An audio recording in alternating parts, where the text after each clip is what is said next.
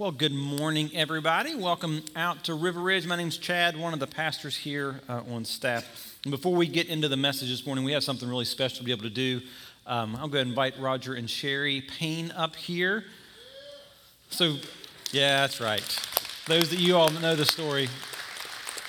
So, Roger and Sherry, uh, they've been an integral part of here at River Ridge for the last five or so years. And about four years ago, they went on, uh, Roger first, and then Sherry went on a, a, one of our short term mission trips to Moldova. And through those trips, God has put a burden on their heart that they can't shake. And so, over the last year or so, through World Team, who's also our, our partner over in Moldova, uh, they have gone through the paces with them. They've been accepted and now getting ready to be sent over as longtime missionaries through World Team to Moldova on April 30th. Um, and this is something unique for a church. I, have never been a part of a church that's able to actually send out some of our own. So we're super excited to be able to do that. And in Acts chapter 13, we see the first recording of a local church that sends out missionaries from, from their midst. Let me read it to us. Acts chapter 13, verse 2. It says, while they, were, while they were worshiping the Lord and fasting, the Holy Spirit said, Set apart for me Barnabas and Saul for the work to which I have called them. So after they fasted, and prayed. They placed their hands on them, and then they sent them off. And we get a chance to do that this morning, to be able to encourage them, to send them off um, as we encourage them and support them. And for those of you that, that might be new around here, over the last year and a half or so, we've been in this um, accelerated generosity initiative called Forward. And part of what is given here at River Ridge is going um, to allow us to be able to send them over fully supported on their endeavors over there. So thank you for those that have been faithfully giving. You are a part of sending Roger and Sherry over. Um, we are going to miss them like crazy. They have been a huge part, friends for the last five years, but we are so excited for what God is going to do in their lives. So let me pray for them. God, thank you. Um, your call on all of our lives is to go and to share the good news of Jesus' life, death, and resurrection everywhere we go. And you send us to the uttermost parts of the world. God, thank you for the honor and the privilege of being a part of your mission. And thank you for the faithfulness of your servants here, of Roger and Sherry, and for them answering the call. And so now, God, as they prepare to leave, uh, we pray that you would encourage their hearts, that you would bless their efforts, that you would bless their work as they go overseas and present who you are to the people of Moldova. Thank you for your goodness. Thank you for your grace. And thank you for our servants here. We send them with our blessing in your care. It's in Jesus' name we pray. Amen. Amen. Amen. Mm. Yeah. Let's encourage him. Thank you, brother. So they head out on April 30th, just here in a few weeks. Uh, right after the service today, over in the Student Ministry Cafe, we're going to have a little reception for them. So if you want to swing by, encourage them a little bit more, pray with them, hear a little bit maybe more about what's going on, join us over there. I'll be right after the service at, at 1230. Um, so as you saw in that video, we are kicking off a brand new series today called What Keeps You Up at Night. And I, I, love that title because I, don't know that I've ever met anybody in my life that not at, at, some point in their lives doesn't struggle with anxiety or worry or have these things that preoccupy their minds and keep them up at night. Maybe you're the kind of person eh, that as soon as your head hits the pillow at night, your mind just swirls with worries and it keeps you from falling asleep. Or, or maybe you're able to fall asleep, but then at some point in the middle of the night, you, you wake up thinking about what's going to happen in the coming day. Uh, or maybe it doesn't necessarily affect your sleep, but you think all the time throughout the day. You're constantly filled with worry and concern about what's going to happen. So, over the next four weeks, we're going to tackle some of the most common things that keep us up at night. Next week, we're going to talk about how do we deal with difficult people. We all have some folks in our lives that are just difficult to deal with, and the stress from that kind of keeps us up at night. Um, the following week after that, we're going to talk about fear. What, that looks like the, the fear of, of being alone, the fear of losing a job, the fear of how our kids are going to turn out. All those fears kind of swirl around in our heads as well. And then we'll, we'll close by talking about making decisions. I know if you're like me, sometimes I get paralyzed by the decisions that I'm facing, and I'm trying to figure out do I go down this fork or this fork? And we'll talk about that on week four. But today, we're going to talk about something that just about every American deals with stress. I, I was reading some statistics this week, and 48% of Americans say that they lose sleep because of the amount of stress that they have in their lives. One out of three people would say that, that they suffer with what they classify as extreme stress, with panic attacks, uh, with heart palpitations, with shaking and whatnot. Nearly half of all Americans feel that their stress levels have gone up over the last five years. And seven out of 10, this is a staggering number, seven out of 10 regularly display symptoms of stress anger, irritability, fatigue, loss of sleep. And those are hard odds to beat. We are one stressed out people. So, what, what is it that causes us stress? Well, every year they, they do a survey, and every year the number one thing that comes up is money. Money con- consumes our thoughts, whether it's bi- bi- budget or bills or running out of money before you run out of days. It's, it's the number one cause of fights in marriage. Strained relationships cause a lot of stress. How, how, what do I do with this conflict? How, how do I go about forgiving that person? Some of you are here this morning and, and you're saying, the reason I'm stressed out is because I'm married. I, am sitting next to my level of stress right now. I, others are in here and they're on the other end. It's like, I, I'm stressed out because I'm not married. It might be that you have deadlines at work or at school.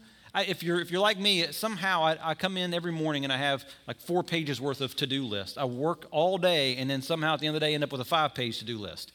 I, but those things, they, they, they, just keep us up at night. You, you add late nights or overtime, or maybe you're working a second job, and work can really stress us out. If you're a parent, if you have kids, you know what stress is. Each one of them is unique, and you're trying not to mess them up in some way. I, our lives are full of stress. I talk to, to so many people, and, and I've experienced it in my own life throughout my, my life, that the best description that I have is I feel like I'm running on empty sometimes. And that's what happens when stress lingers. When, when stress hangs around longer than it should, we get physically fatigued. We stay up later than we're supposed to, so we start off the day by downing a couple cups of coffee. And in the afternoon, we hit a couple of things of Red Bull just so that we can stay upright and make our way through the day. And then we get mentally wore out. We get drained mentally because we're constantly carrying around the weight of decisions that, that need to be made, or bills that need to be paid, or, or tasks that need to get done in some way. And then eventually it leads to spiritual fatigue. That if stress hangs around long enough, you feel like you begin to get disengaged with God and with others. And that's a real dangerous place to be because when we're stressed out, we tend to give in to impulses. We, we tend to have less self control in our days and we tend to, want, to want to escape in some way. So we just avoid people. Some people, when they're stressed out, they, they turn to alcohol or some other drug of choice. Uh, uh, others will, will give in to the temptation towards pornography or veg out on Netflix, in some way just trying to escape the reality that they find themselves in. And when we're stressed out, we tend to favor short term gains that have long term costs associated with them, sometimes physically, but oftentimes relationally. Life is tough. I don't need to tell you that. And I know for some of you here this morning, you come in here week after week and, and, you try to put the best face on that you can, but if you're honest with yourself, you would say, Yes, stress is eating my lunch.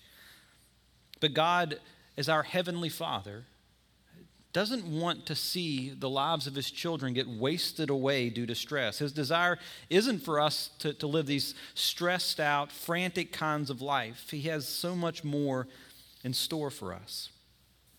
And, and the point of the message this morning isn't to give you three ways to radically eliminate the stress out of your life. That would be impossible. Some stress is unavoidable as we live in this broken world. Jesus said it this way in John 16. He said, I've told you these things so that in me you may have peace. In this world you will have trouble, but take heart, I have overcome the world. Jesus is saying, using our phrase here, stress is going to happen. And God's solution isn't to take away the stress, but that in the middle of your stress that you can have peace. That in the middle of your stress you can have a capacity, a reserve of strength to be able to stand your ground.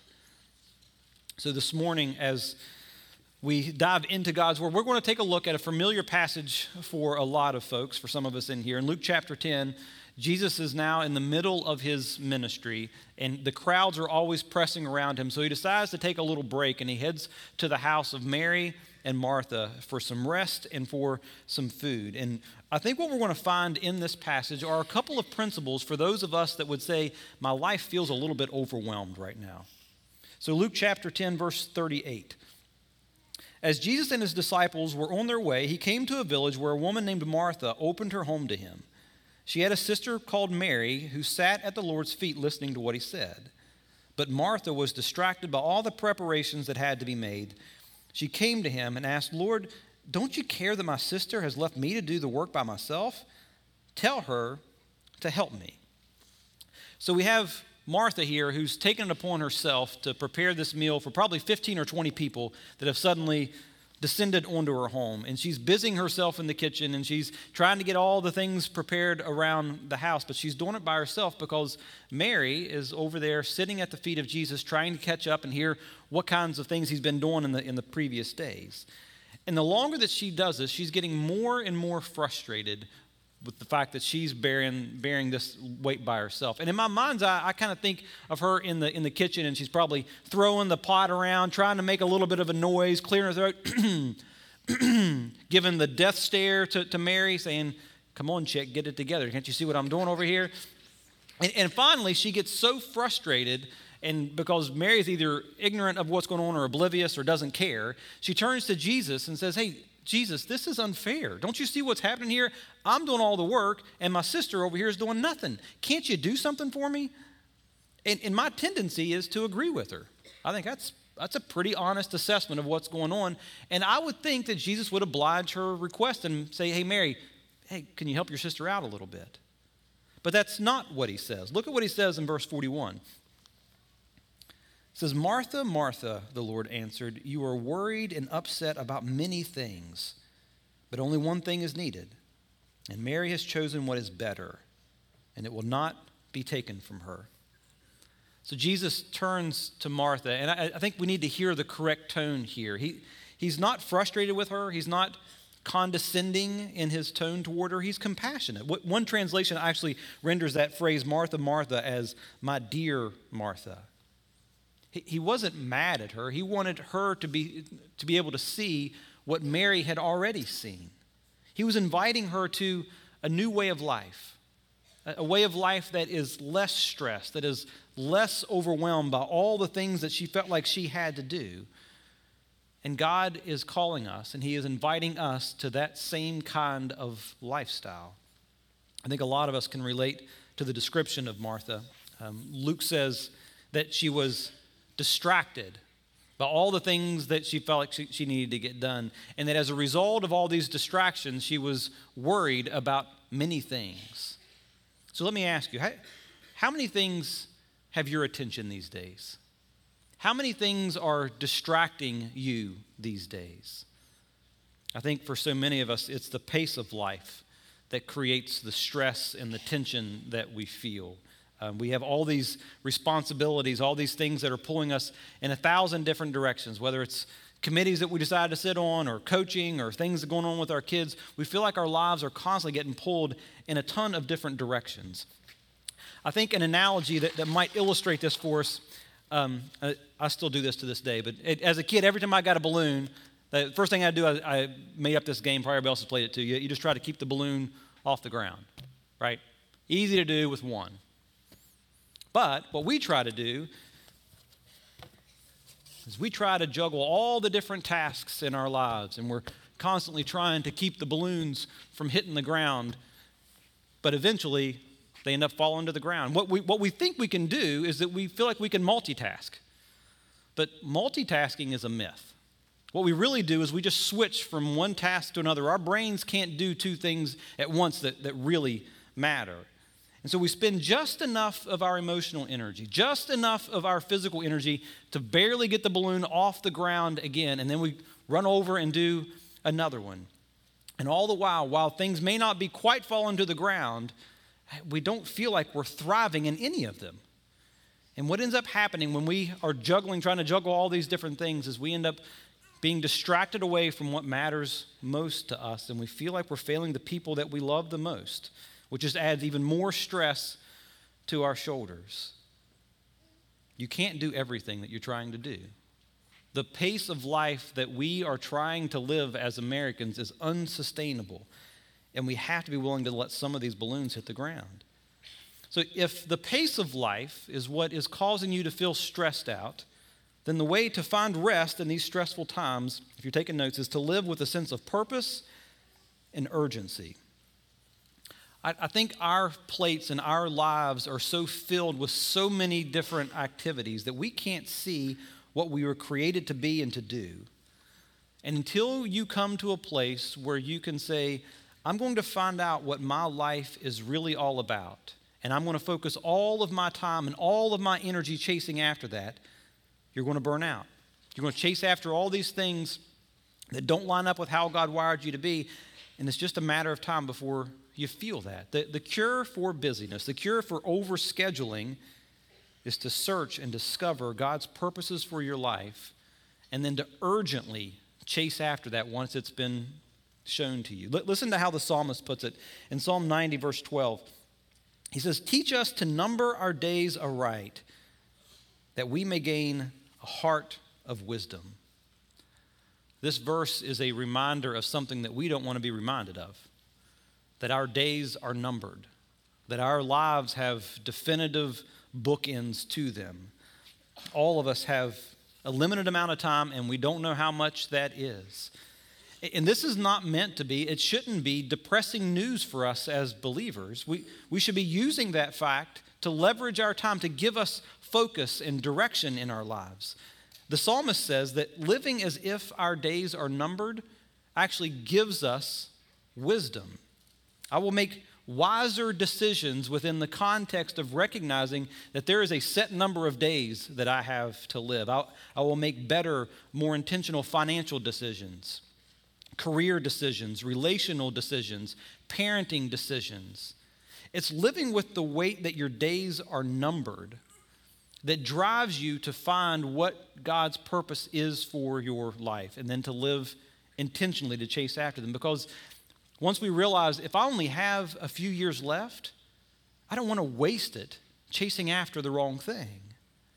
But so many people wander through life not knowing or ignorant of what God's plan is for their lives. And that, that's why we're trying to make it easy for you to discover this. That this principle of living with a sense of purpose and urgency is really the heartbeat behind the next steps classes that we're offering. We want you to learn how to connect with God and to connect with His church in a meaningful way.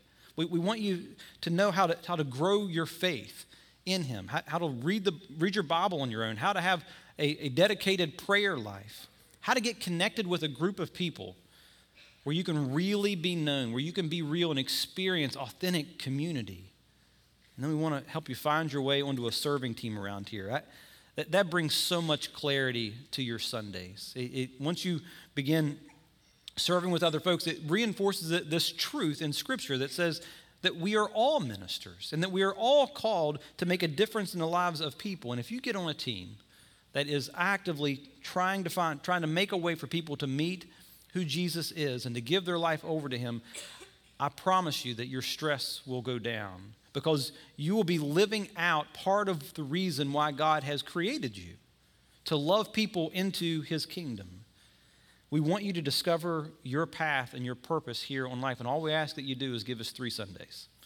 Starting today, and then for the next couple of weeks, we're going to offer these classes, but we're going to keep offering them. So hop on whenever your, your schedule allows, but make it a point to try to get to these three Sundays so that you can get some clarity about what God has called you to do. Because once you know why you're here, and, and once you realize that this is the only life that I have to accomplish it, it makes it easier to figure out what needs to come off your plate.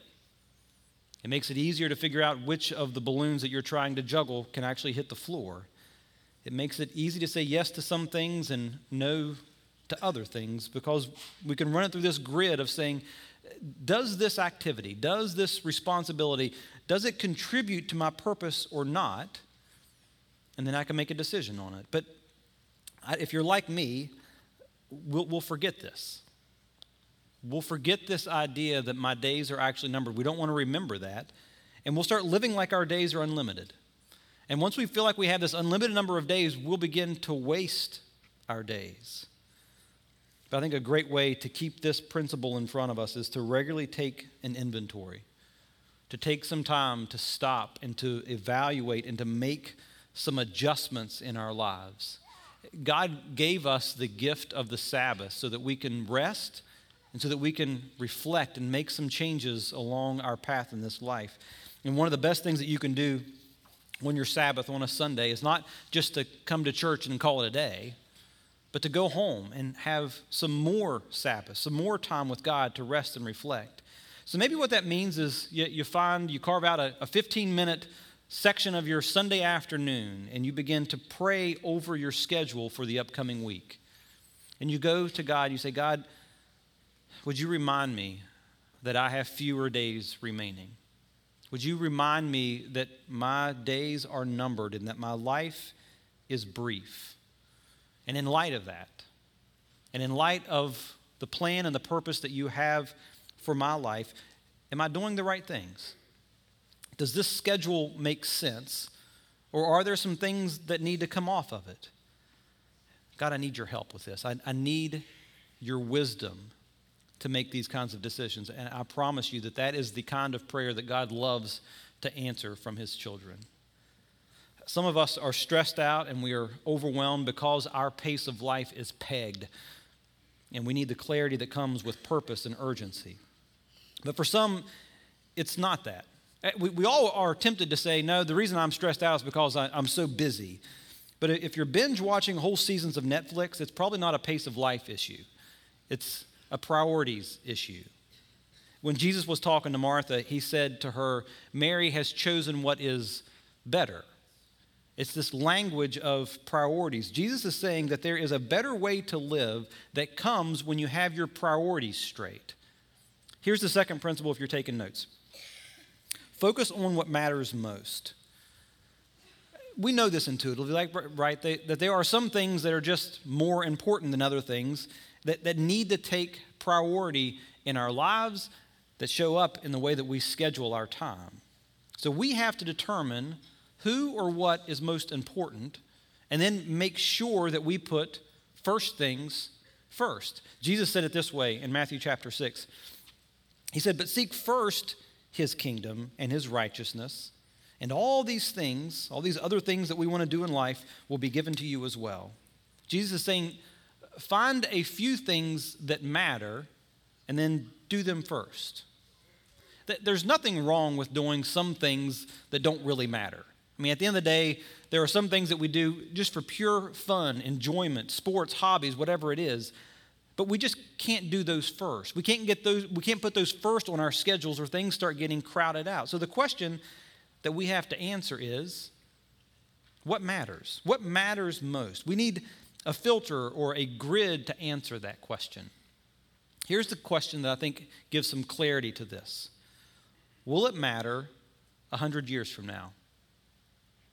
Will this thing that's going on, will it matter 100 years from now? And I think that's a powerful grid if we will use it because so many of the things that stress us out, that overwhelm us, that kind of take up a whole lot of our mind space, they really won't matter 100 years from now, will they? So, what does matter? What, what is it that needs to take priority in our lives so that we are putting the kingdom of God first in our lives? Let me give you three things. The first, if you're taking notes, is that God matters. My relationship with my Creator, my relationship with my Heavenly Father matters immensely. And the best way to make this a priority, to make, to make this priority very practical in your life, is to devote the first few minutes of your day to Him by meeting with Him in a time in His Word and in prayer. Because it's like saying to God, the priority of this day is you. And so I'm going to give you the first few minutes, the first few thoughts of my day as a way to recognize that you are first in my life. Here's what I found in my life, and as I've talked to folks, I think a lot of you would resonate with this. When I begin my day by meeting with God through 15 minutes in His Word and through prayer, I, I find that as I work through the day, I worry less. But I've also found the flip side to be true as well. If I oversleep for some reason and I don't have time before I leave the, the, the house to get into His Word, I find that my day starts off to this frantic pace and I find myself worrying more and getting stressed out more. Isn't it true that the first few moments of the day tend to set the tone for the rest of the day? So, why not devote to this practice? Reading for about 10 minutes in His Word, and then spending five minutes to either journal what He taught you or praying about what He just taught you through His Word is the singular practice that has given me more peace than anything else in my life. Uh, I think, like Mary, we need to find some time where we're just sitting at the feet of Jesus and listening to Him and listening to His voice. If you're looking for some help on what that might look like, you can shoot us an email, but you can also go onto our website under the Next Steps tab, and there are some ways for you to get into a reading plan and really make this a concrete application in your life. Uh, the second thing that matters is that people matter. People matter because they will be the only things that end up in heaven. I think that's why Jesus summed up the entire Bible by saying, here's the command that you need to follow love God and love people. Love your neighbor as yourself. That is to be the, the focus of our lives, the focus of our existence. The, the way that we build bridges into others' lives is by loving them, loving them right where they are, and earning the right to be heard, earning the right to be able to share the good news of who Jesus is and what he's done and the way of redemption and reconciliation to God.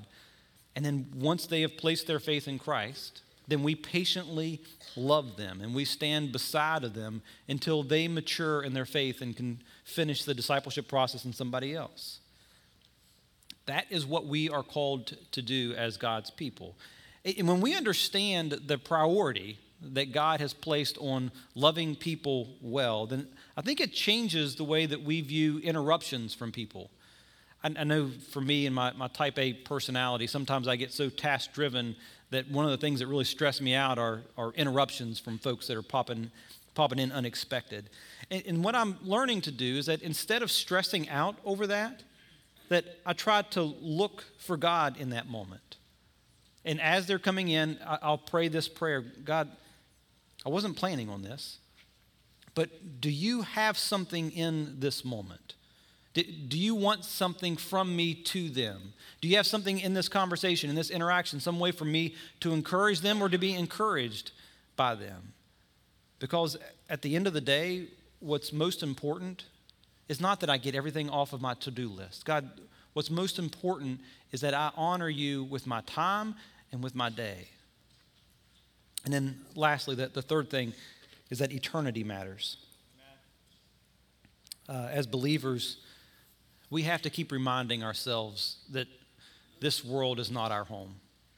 And, and I need to lower my expectations of earth. If you raise the expectation that everything has to work out here in this world, then you'll stay stressed out. This world is broken and it will leave us disappointed and frustrated and heartbroken. And I need to keep my eyes and my heart focused on eternity. And I know for me this past year, this idea of keeping an eternal perspective um, has been more central in my thinking than any other time in my life. And one of the passages that has brought me clarity, that has brought me comfort uh, since we lost Katie six months ago, is in 2 Corinthians chapter 4. Let me read this to you. Paul says to me, says to us, Are you stressed out? Are you heartbroken? He said, Therefore, don't lose heart. Though outwardly we are wasting away, yet inwardly we are being renewed day by day. For our light and momentary troubles are achieving for us an eternal glory that far outweighs them all. So we fix our eyes not on what is seen, but on what is unseen. For what is seen is temporary but what is unseen is eternal. Paul tells us, listen, in this world, you're going to have pain. You're going to have sorrow. You're going to have heartache and stress. But we have something in store for us that makes this world's problems pale in comparison. They look light and momentary. And man, I, I look forward to that day. And God says that in the meanwhile, keep your eyes focused on heaven. Keep your mind set on eternity. That's what we are created to do. We, we need to give our lives to things that will last forever. You're going to wish at the end of your life that you did things that made a difference for eternity. So, what is important to you? Who is most important to you? And, and what would it look like in your day? What would it look like in your week to prioritize correctly and get the first things first? What would have to be rearranged to make sure that the priorities that matter, that your relationship with God, that the way that you're pouring into people, that your thoughts and your mind are focused on heaven and on eternity? What would need to change in your schedule to make that happen?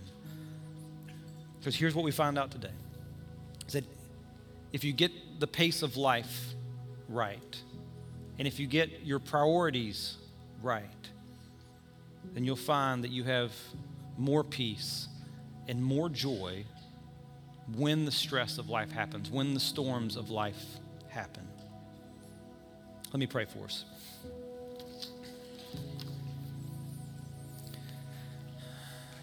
Father, we confess that we tend to gravitate towards just a frantic and hectic pace of life, and we just chase after too much. And if we're honest, we're, we're like Martha, where we're distracted by so much, and it leaves us worried and stressed out about many things. But God, in your love for us, you have said there's a better way. There's a better way to live this life where your perspective is right, where the pace is right, where your priorities are right. So, God, we come to you and we, we need your help. Help us to discover that purpose that you have for us. Give us some clarity on what that looks like. God, remind us that our days are numbered. Man, that brings a lot of clarity and a lot of wisdom. God, help us to remember that we are finite human beings and that this world and this life is not the end, that there is something waiting for us. But in the meanwhile, while we are here, give us a sense of urgency to accomplish the things that you want us to accomplish. And then, God, give us wisdom. Give us wisdom to put first things first, to focus our time and our attention and our energy on growing a relationship with you, on pouring into the people that you bring into our lives,